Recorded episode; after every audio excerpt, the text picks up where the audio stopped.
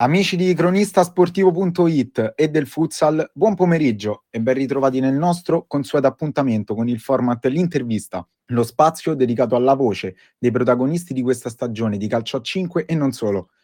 Oggi ci immergeremo sempre di più nel girone E di Serie B e parliamo di quella squadra che, se l'anno scorso poteva sembrare una new entry, quest'anno è una certezza.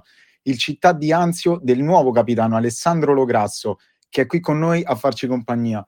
Ciao Ale, come stai e che responsabilità ti dà essere il nuovo capitano in una stagione così importante per voi? Buongiorno a tutti. È una bella responsabilità, sicuramente, un onere e un onore. Eh, però alla fine mh, mm, è stata secondo me una scelta giusta perché sono diciamo quello che ha un po' più esperienza tra quelli che erano rimasti del posto tra Nanni, Pistidda e dopo l'addio di Mastroianni, ecco, diciamo così. Sì, senti, volevo iniziare subito parlando della vostra preparazione, perché è stata una preparazione tosta, sia ovviamente per il periodo caldo in cui si inizia, ma anche perché avete eh, fatto delle amichevoli precampionato contro squadre di un certo valore, quali Fortitudo Pomezia, così di Hornets, quanto è stimolante secondo te affrontare società così forti e comprendere che ormai anche voi siete una realtà così importante per il futsal laziale? Eh, beh, incontrare squadre di quel livello è sempre stimolante e ti fa tirare fuori magari anche energie in più.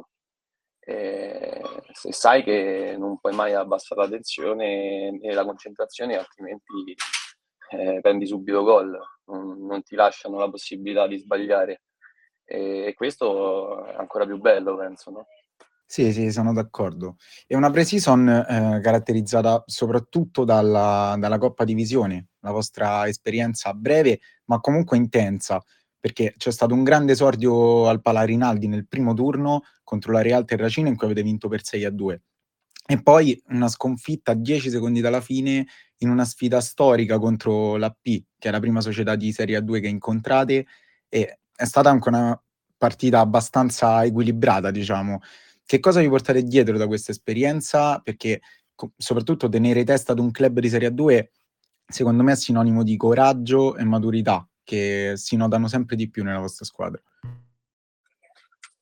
Assolutamente sì, ci portiamo dietro questo e abbiamo anche acquisito consapevolezza, la consapevolezza del fatto che quando poi giochiamo partite di livello eh, dove tutti quanti siamo concentrati, uniti, attenti, sappiamo che trarre sfide come quella ci, dà, ci ha dato una grande consapevolezza, perché comunque abbiamo giocato una partita alla pari perdendo a pochi secondi dalla fine con una squadra di livello sicuramente superiore quali qualitativamente costru- eh, di un campionato superiore costruita forse anche per lottare tra le parti alte di quel, tra le parti alte di quel campionato.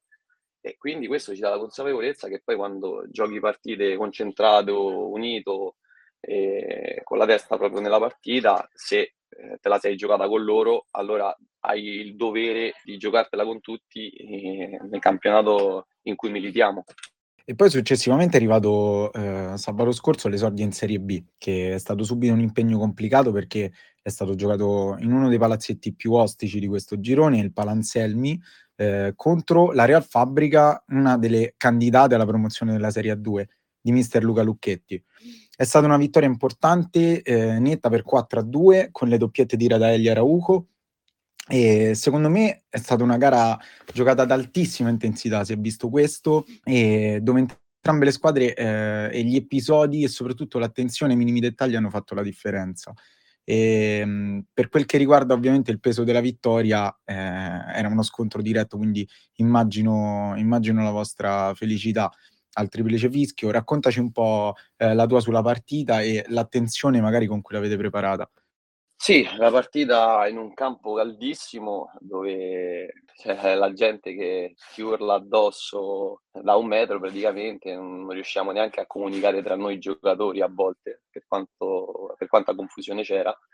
E una gara veramente comunque bellissima, io l'ho rivista un paio di volte, poi posso dire che è stata una gara veramente bellissima, di un'intensità veramente alta e giocata secondo me alla pari, eh, perché poi ho sentito mm, dove, che si diceva che mm, il Real Fabbrica aveva strameritato, sinceramente non sono d'accordo perché eh, il loro portiere fa due o tre interventi spaccati sul secondo palo miracolosi. Quindi io credo che sia stata una partita bella, una vittoria meritata, sofferta come d'altronde deve essere in un campo del genere con un, una diretta contendente alla vittoria finale. Quindi mi sono divertito, mi sono divertito molto, ecco, diciamo così, anche perché è stato un match impegnativo anche per me.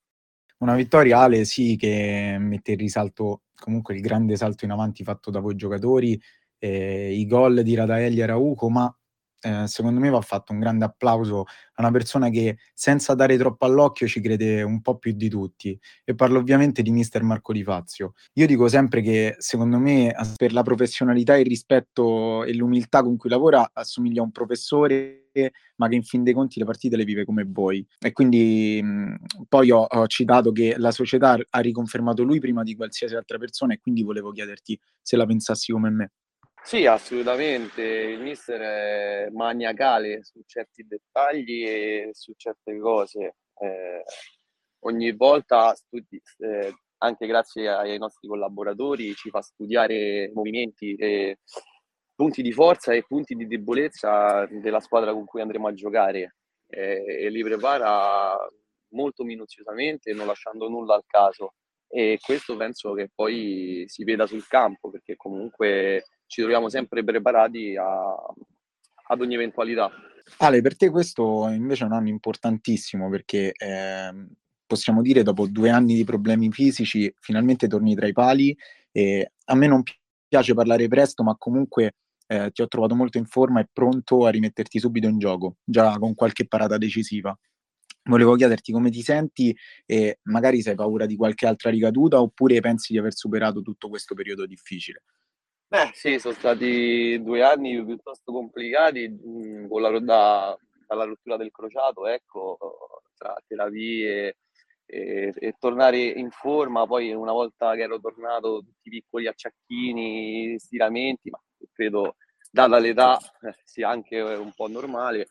E quindi ho dovuto mettermi sotto e allenarmi, allenarmi, allenarmi finché non, riusci- non, sono riuscito adesso a tornare diciamo al top della forma come mi sento, sperando che vada tutto bene. Paura, mm, paura no, perché poi se sei portiere la parola paura la devi un po' scordare perché altrimenti giochi condizionato. Eh sì. E quindi devi stare sempre sul pezzo e non pensarci e quando scendi in campo da, dare il 100%. E chiudo eh, col chiederti di domani pomeriggio, perché alle 15 affr- ospiterete il Laurentino, eh, neopromossa ma comunque insidiosa da sfidare per tanti motivi. E uno su tutti è l'obbligo che hanno di riscattare la brutta sconfitta all'esordio con la Mirafin.